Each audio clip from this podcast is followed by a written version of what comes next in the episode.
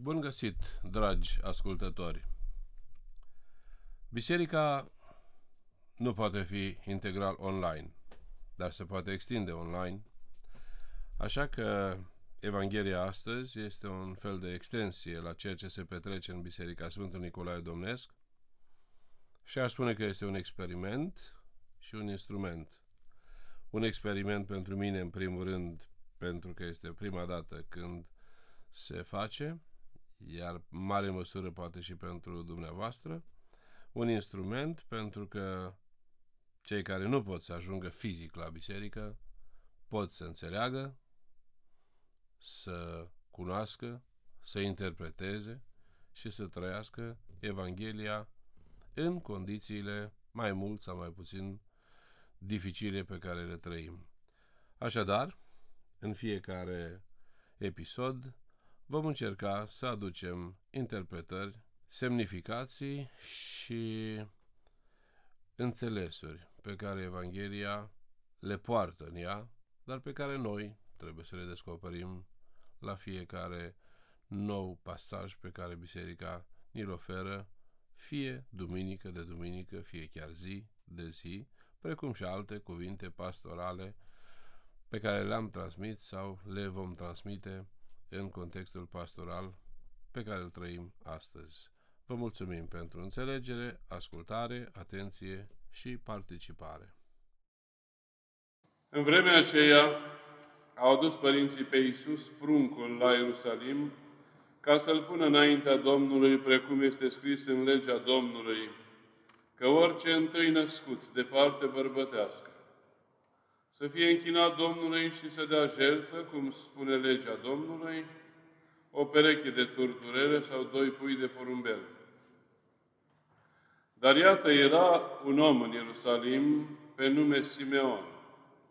Și omul acesta era drept și temător de Dumnezeu, așteptând mângâierea lui Israel și Duhul Sfânt era asupra lui.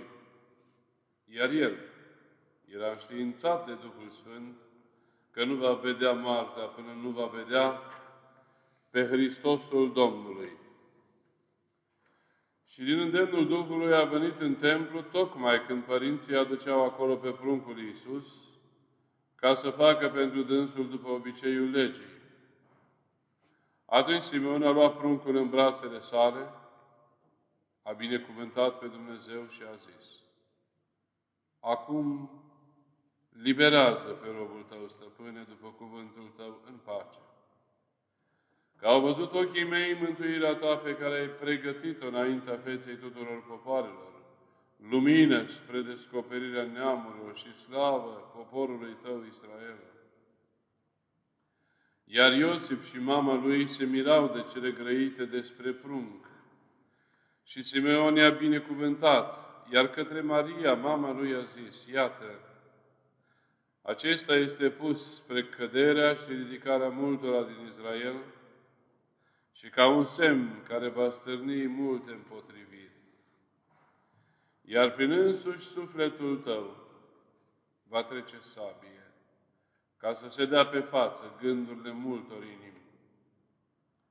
Mai era acolo și prorocița Ana, fata lui Fanuil, din neamul lui Asher, ajunsă la adânci bătrânețe, care trăise cu bărbatul ei numai șapte ani de la căsătorie.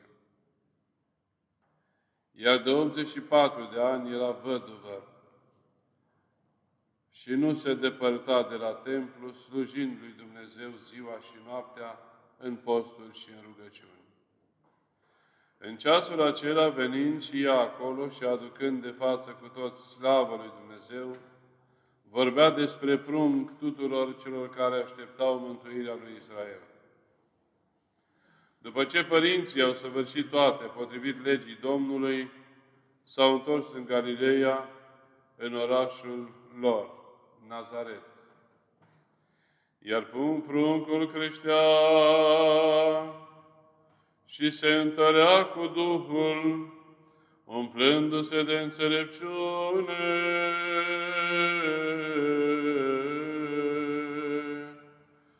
Harul lui Dumnezeu era peste dâns. În numele Tatălui și al Fiului și al Sfântului Duh.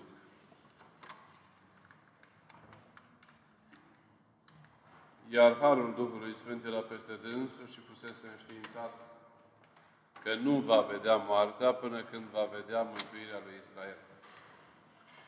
Astăzi, 2 februarie, cinstim o sărbătoare împărătească, și anume întâmpinarea Domnului sau prezentarea Domnului la templu, sărbătoare înscrisă în calendar la 40 de zile după nașterea lui Hristos, pentru că din punct de vedere istoric se petrece după rânduială legii mozaice, la 40 de zile de la nașterea pruncului, care este adus la templu pentru a se face un ritual de curățire. Ritual de curățire sau de purificare, care se făcea la 40 de zile din două motive, credem noi. Poate sunt mai multe, dar două sunt cel puțin autentice și sigure. Mai întâi că femeia în tradiție evrească, atunci când năștea, era considerată 40 de zile necurată și, evident, după această perioadă postpartum, mai existau mici probleme de la naștere. Și 40 de zile erau suficient de multe zile încât să se știe dacă nașterea și consecințele acesteia au fost trecute și că femeia trăiește și din acest moment reintră în ritmul vieții cotidiene.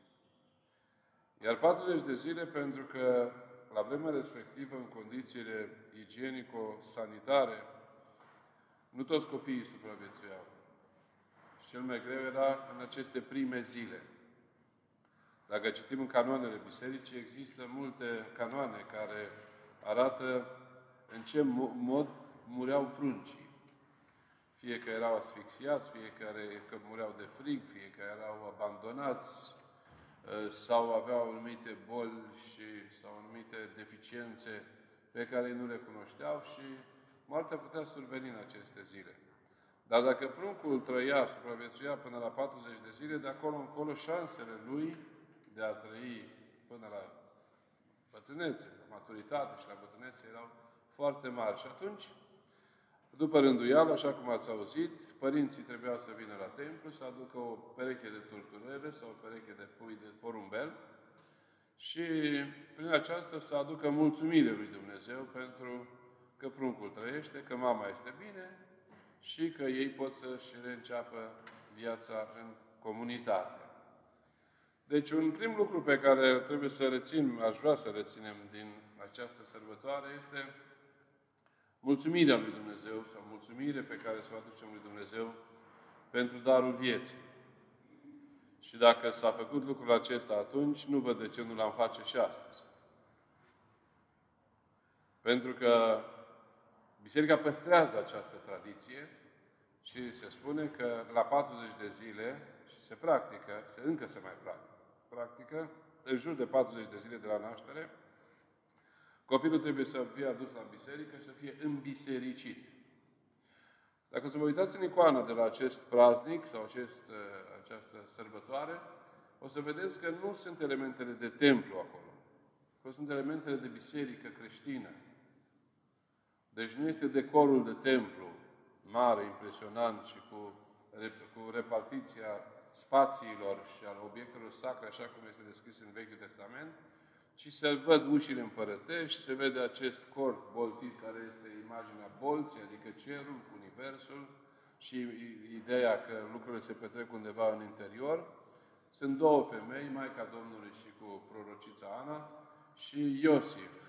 Iar în fața lor se află dreptul Simeon, care primește pruncul în brațe și face cele după rânduială. Deși noi păstrăm această tradiție și la 40 de zile, în principiu așa ar trebui să fie, depinde de condiții, pentru că sunt și persoane care își botează copilul la jumătate de an sau la câteva luni sau la un an, fie că sunt plecate în străinătate, fie din neglijență, fie din neștiință. Și atunci, practic, această, această practică este mai mult formală. E greu să-i mai citești la un an de la nașterea unei femei cură, rugăciunile de curățire, de purificare, de eliminare de placente și alte lucruri de genul acesta. Medicale, de altfel. Dar, așa cum spuneam, este o, o sărbătoare pentru că, menționată fiind de Sfântul Apostol Luca, cel care o știa de la Maica Domnului, pe mine mă urmărește această idee și mă încântă, aș spune, că în preajma bisericii, în preajma templului se află Duhul Sfânt. În templu, în biserică, se află Duhul Sfânt. N-ați, reușit, n-ați, n-ați reținut, pentru că nici noi, cei care zicem că mai studiem din Biblie, n-am reținut întotdeauna detalii. Dar le reiau un pic ca să vedeți. Zice că era acolo în Ierusalim un om în vârstă, Simeon, care avea pe Duhul Sfânt. Și apoi zice, în fraza următoare, și a primit de la Duhul Sfânt înștiințare că nu va vedea moartea până nu va vedea mântuirea lui Israel. Și următoarea frază. Și din înștiințarea Duhului s-a dus la templu exact atunci când Iosif și Maria aduceau pruncul. Deci era și cum el avea o legătură foarte strânsă cu Duhul Sfânt. Și noi de aceea avem extrem de importantă teologia Duhului Sfânt în biserica noastră, pentru că Hristos lucrează în biserica Lui prin Duhul Sfânt. El s-a înviat, s-a înălțat la ceruri, șade de-a dreapta Tatălui, dar ne-a promis, iată, voi fi cu voi până la sfârșitul veacurilor. Cum să fie cu noi? Prin Duhul Sfânt. Că Duhul Sfânt îi dă preotului să vorbească, Duhul Sfânt inspiră pe oameni să facă fapte bune, Duhul Sfânt ne inspiră și ne îmboldește, a spune, de dimineață, ca dacă nu avem ceva urgent de făcut, să mergem la biserică. Duhul Sfânt se roagă în inima noastră, spune Sfântul Apostol Pavel, cu suspine de negrăit. Duhul Sfânt ne face să ne plecăm genunchi în fața icoanei și Duhul lucrează trimițând către noi undă de har. Această undă de har este cea care ne face să-L simțim și să-L trăim. Nu-L conștientizăm întotdeauna. Dar aici Sfântul Evanghelist Luca, un om de o spiritualitate și o înălțime a, a, a, a, a înțelepciunii, ă, pune toate acestea foarte clar în cuvinte. Nu numai el era plin de Duhul Sfânt, Simeon, era și prorocița Ana. Și cum se umpluse prorocița Ana de Duhul Sfânt? Urmărind, plinind cele ale legii. Adică a fost căsătorită, i-a murit soțul după șapte ani și de la vârsta aceea, zice, nu se mai dezlipea de templu. Și stătea acolo în posturi și în rugăciuni. Și avea 84 de ani de când făcea lucrul acesta. 84 plus 7, avem, iată, 90 și ceva de ani. Și ea vorbea despre prunc. Și spunea tuturor cine este pruncul. Încât până și Iosif și Maria, părinții, Maria de drept, Iosif prin adopție, îl, se mirau de cele ce auzeau despre prunc. Dar uh, pruncul, spune dreptul Iosif, a fost pus, zice el, către luminarea neamurilor, spre căderea și ridicarea multora, iar prin sufletul tău, îi spune Mariei, va trece sabie. Iată o, o, o, o afirmație înfiorătoare dacă ne gândim la copilul nostru sau la copiii noștri, pentru că El o anunță că va avea să treacă prin suferința răstignirii Fiului. Deci nu era doar o simplă bucurie că va fi cineva, ci că pentru a fi cineva treci prin suferință. Și trebuie să-ți asumi suferința. Deci, Simeon era el însuși omul suferinței. Mă crede sau nu, dar eu așa cred, că Scriptura spune că zilele omului sunt 70 de ani, pentru cei mai puternici dintre noi 80, iar cei mai mult decât acestea, osteneală și durere. Despre Simeon, tradiția spune că avea 270 de ani. Era și o binecuvântare și un blestem pe el. Acești, această vârstă venerabilă, incredibilă, i-o dăruise în mod excepțional Dumnezeu, spune tradiția, pentru că Simeon, fiind om cu carte, a fost unul dintre angajații lui Ptolemeu Filadelful, un faraon care a poruncit, a dispus și a finanțat traducerea cărților Vechiului Testament, Tora, cărțile celelalte, în limba greacă. Și a adunat 70 de traducători. De aceea, versiunea greacă a Vechiului Testament se numește Septuaginta, adică 70 de neamuri. Adică au fost 70 de înțelepți din diferite neamuri și care au tradus fiecare o porțiune din Sfânta Scriptură. Iar lui Simeon, el i s-a nimerit chiar partea din prorocul Isaia, în care trebuia să spună, iată, fecioara va fi însărcinată și va naște prunc și va da lui, îi va da lui numele Emanuel. Și el a zis, imposibil. Și a scris, iată, tânăra nevastă sau femeie va lua în pântece. Și atunci se spune, potrivit tradiției, că a doua zi când a reluat traducerea, a constatat că în timpul nopții se schimbase și că era din nou fecioara. A modificat și a mai întâmplat odată. Și atunci Îngerul Domnului se spune că i-ar fi spus că așa, asta este versiunea cea adevărată și corectă. Că la Dumnezeu toate sunt cu putință. Și că asta face planul, parte din planul lui Dumnezeu. Și el a fost liber să spună, nu cred. Așa cum, Ioan, cum Zaharia a spus, nu cred că soția mea va, va putea naște copil. Și a spus, nu, o să muțești, fără că se naște. Așa s-a întâmplat și cu, eu, și cu Simeon. I-a zis, nu crezi? O să trăiești până și o să, o să vezi. Deci eu spun că e și un blestem. Sensul că după 90 de ani, știți, nu știu cât știm ce e bătrânețe. Dar dacă la bătrânețe se mai adaugă și o neputință, după 90 de ani, fiecare a doua zi este zi de suferință. Și mai ales că el avea și înștiințarea aceasta. Deci, practic, el din acest moment, fiecare zi pe care o, o, o, în care se trezea și pe care o trăia, reprezenta și mare întrebare. Dar nu se întâmplă? Dar cât o să mai duc? Dar cât o să mai trebuiască să, să, să suport? O altă tradiție mai spune chiar că el ar fi fost orb. Nu a fost orb din viață, ci că după o vârstă, după 100 de ani, scăderea, vederea scade și la un moment dat a rămas chiar fără vedere. Ceea ce a făcut și mai grea existența lui. De asta, atunci când primește pruncul în brațe, spune, acum slobozește pe robul tău, stăpâne, în pace, că s-a împlinit toate. Deci numai după această experiență îndelungată, el practic cere slobozirea că lucrurile s-au împlinit în tocmai cum îi spusese Îngerul Domnului.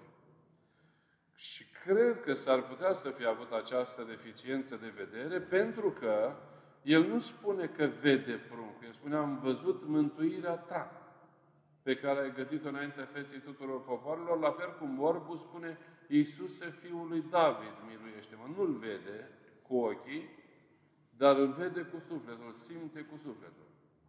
Și atunci faptul că el spune că au văzut ochii mei mântuirea ta, nu era vorba despre o vedere fizică neapărat. Să luăm de pildă recomandarea Mântuitorului, când, pe, când Toma spune, dacă nu văd cu ochii mei, nu cred. Și atunci Hristos, după ce se arată în Duminica de după înviere, îi spune, fericiți sunt cei care n-au văzut cu ochii aceștia și au crezut. Asta este, asta este provocarea credinței. Cu sufletul se vede ceea ce nu vedem cu trupul. Și se înțeleg lucruri pe care nu le înțelegem cu mintea. Deci, din acest moment, aducerea practică a Mântuitorului Iisus Hristos la templu, pentru noi înseamnă că, dincolo de evenimentul istoric în sine, este și un eveniment transistoric. Se împlineau tradițiile iudaice, părinții și-au îndeplinit datoria lor, dar noi ce trebuie să, să reținem este că templul sau biserica devine centrală vieții copilului Isus. Sau central vieții copilului Isus. Este adus pentru tăierea împrejur pe 1 ianuarie, este adus după 40 de zile pentru întâmpinare, mai vin atunci când merg la templu, din când în când părinții, că stau departe, la 12 ani, iar după aceea avem câteva evenimente în Sfânta Scriptură unde se arată că Iisus Hristos mergea la templu să se roage. Și acolo s-a, întâmplat, s-a întâlnit, i-a învățat pe farisei și pe saduchei. Acolo a învățat poporul, acolo a citit din lege, acolo i-a alungat pe vânzători, pe vame și pe toți cei care, schimbătorii de bani. Deci pentru el templul nu era o construcție acolo. Era mult mai mult decât atât. Era centrul în jurul căruia pivota viața lui, el Dumnezeu fiind. Și care putea să, să fie, să se manifeste ca și cum templul este el. Că oricum Dumnezeu este mai mult decât un templu, indiferent cât de frumos ar fi. Deci, venind la templu, acum, practic, Mântuitorul Iisus Hristos este întâmpinat. Este întâmpinat și nu este întâmpinat oricum, ci este întâmpinat, este o întâlnire extraordinară care a rămas în istorie sub formă unor cântări. De ce a rămas? Pentru că uh, întâlnirea cu, cu Dumnezeu, autentică întâlnire cu Dumnezeu, ne face să spunem lucruri care parcă nu sunt de la noi. Și cei care au avut pe Duhul Sfânt și au spus lucrul acesta, au fost și din preajma Mântuitorului.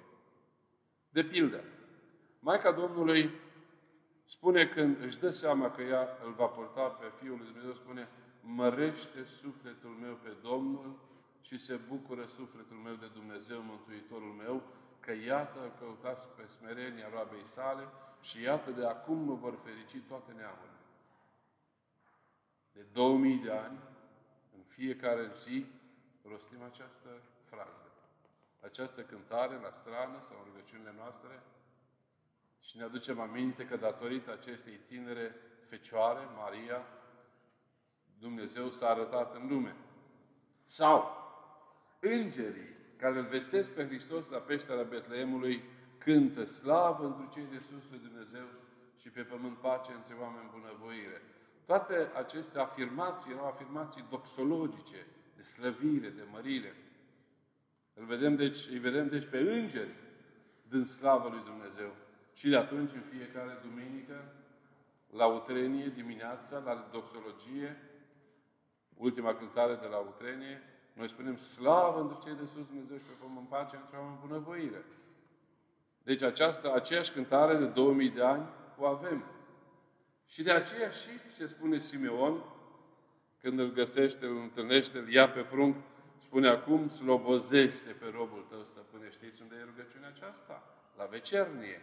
În fiecare sâmbătă sau înainte de sărbători, se rostește sau se cântă acum, slobozește pe robul tău în pace după cuvântul tău, căci văzură ochii mei mântuirea ta pe care ai înaintea feței tuturor popoarelor. Și aici, într-o parul acestei sărbători, dacă ați ascultat, se vorbește despre Maica Domnului care spune Bucură-te ceea ce ești plină de dar, Marie, că din tine a răsărit soarele dreptății, cel care luminează pe cei dintr-un întuneric. Elementul de lumină. Soarele dreptății care luminează.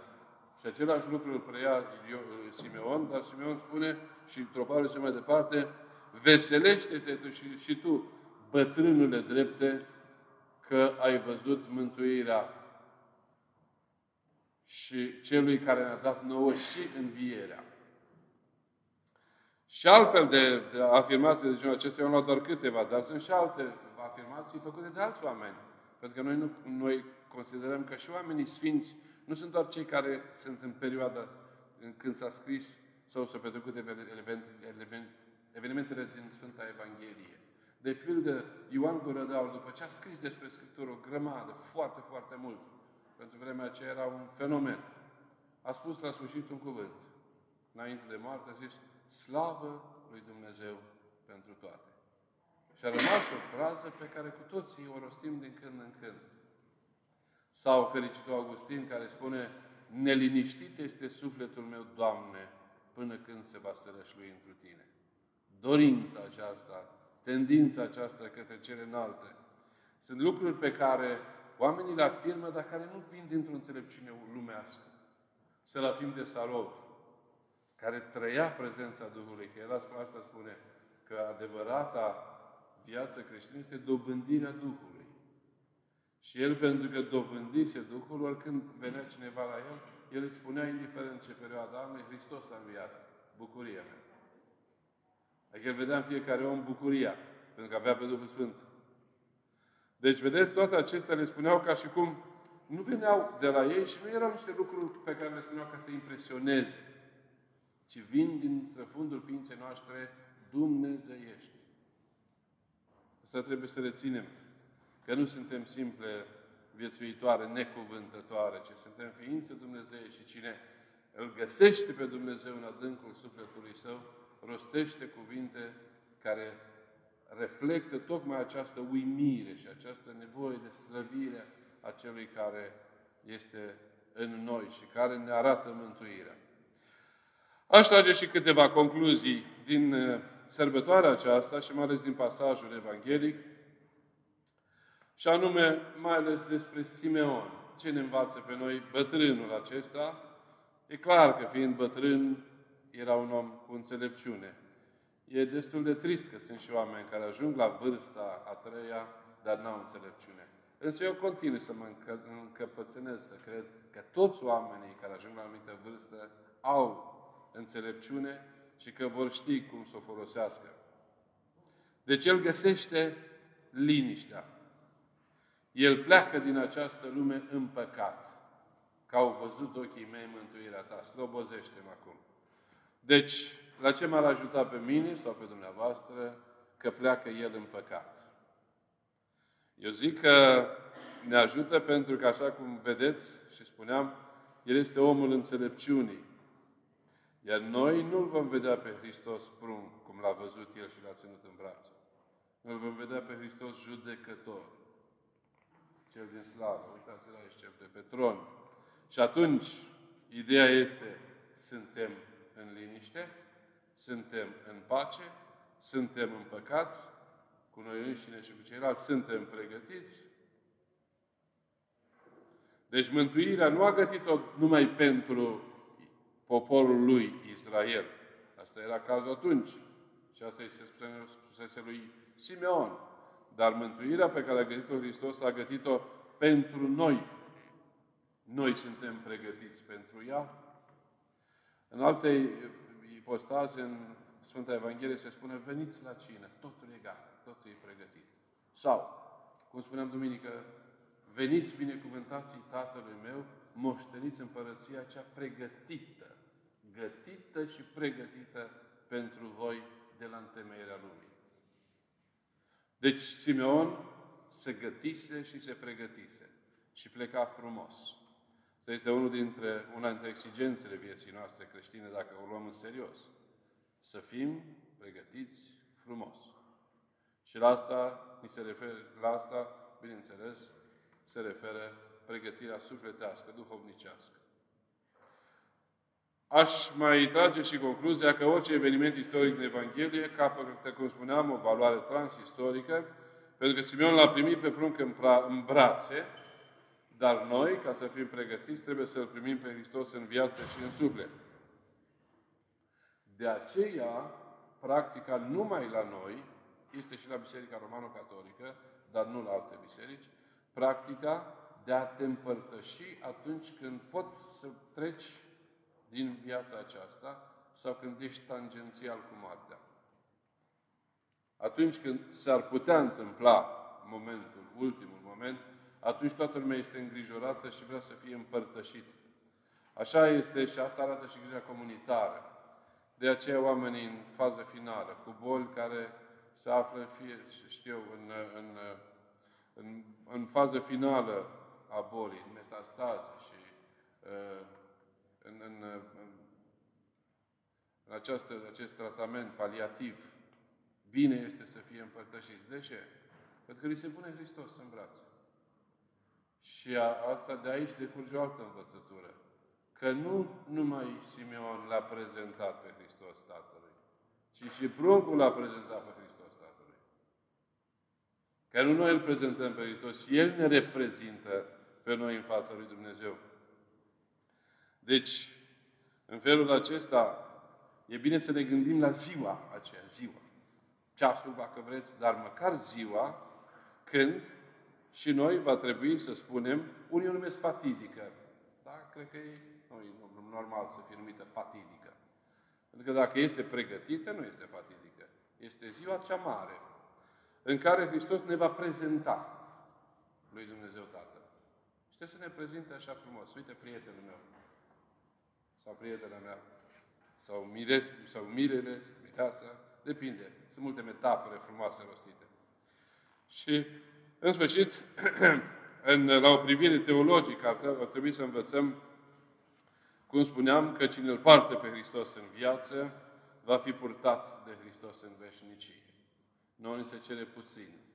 Să-L purtăm pe Hristos doar în această viață. O perioadă limitată de timp. Dar asta înseamnă că El ne va purta, să garanția că El ne va purta în veșnicie. Pe Hristos, deci, l-au întâmpinat doi bătrâni Ana și Simeon la templu. Și asta a fost, cum spuneam la început, întâlnirea minunată a omului cu Dumnezeu și a lui Dumnezeu cu omul. Dacă s-a întâmplat în templu, înseamnă că se petrece în biserică. Și trebuie să fie fiecare venirea noastră la biserică întâlnirea cea minunată. Dar un lucru este important. Simeon s-a dus la templu și l-a așteptat. Hristos de multe ori stă în biserică și ne așteaptă. Nu noi îl așteptăm, ci El ne așteaptă pe noi și uneori nici nu venim. Deci aici este un alt semn de întrebare. Suntem acolo? Suntem în biserică? Suntem în templu? A, putem să nu fim în biserica aceasta. Nicolae Domnesc sau Învierea Domnului sau Sfânta Cruce sau Sfântul Lazar. Dar trupul nostru, spune Sfântul Pavel, este templu.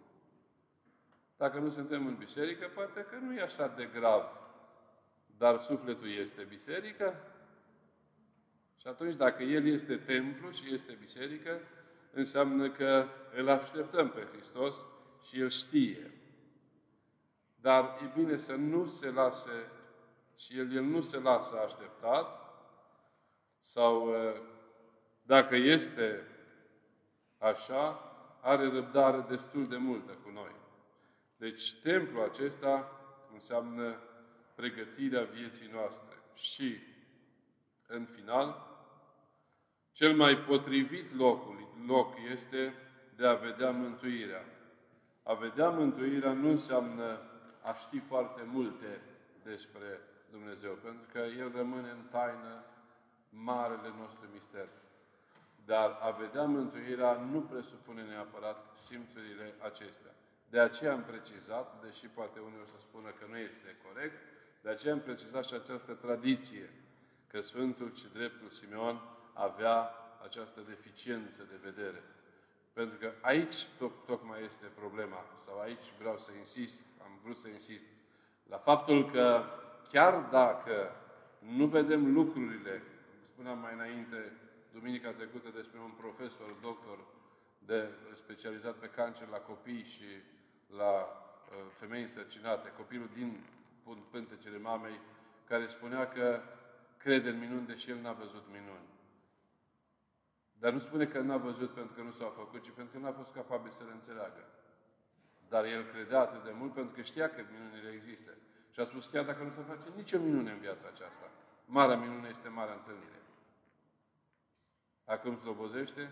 Deci, înseamnă pregătire, înseamnă deschidere, înseamnă întinderea brațelor, așa cum o facem și în slujbe, așa cum o facem în rugăciune și, mai presus de toate, înseamnă ca sufletul nostru să devină locul în care Hristos, fie în prunc, fie judecător, își găsește buna plăcere, cum spune, îl mărturisește Tatăl, în care am binevoit sau își găsește odihna care este pentru noi, nu pentru El.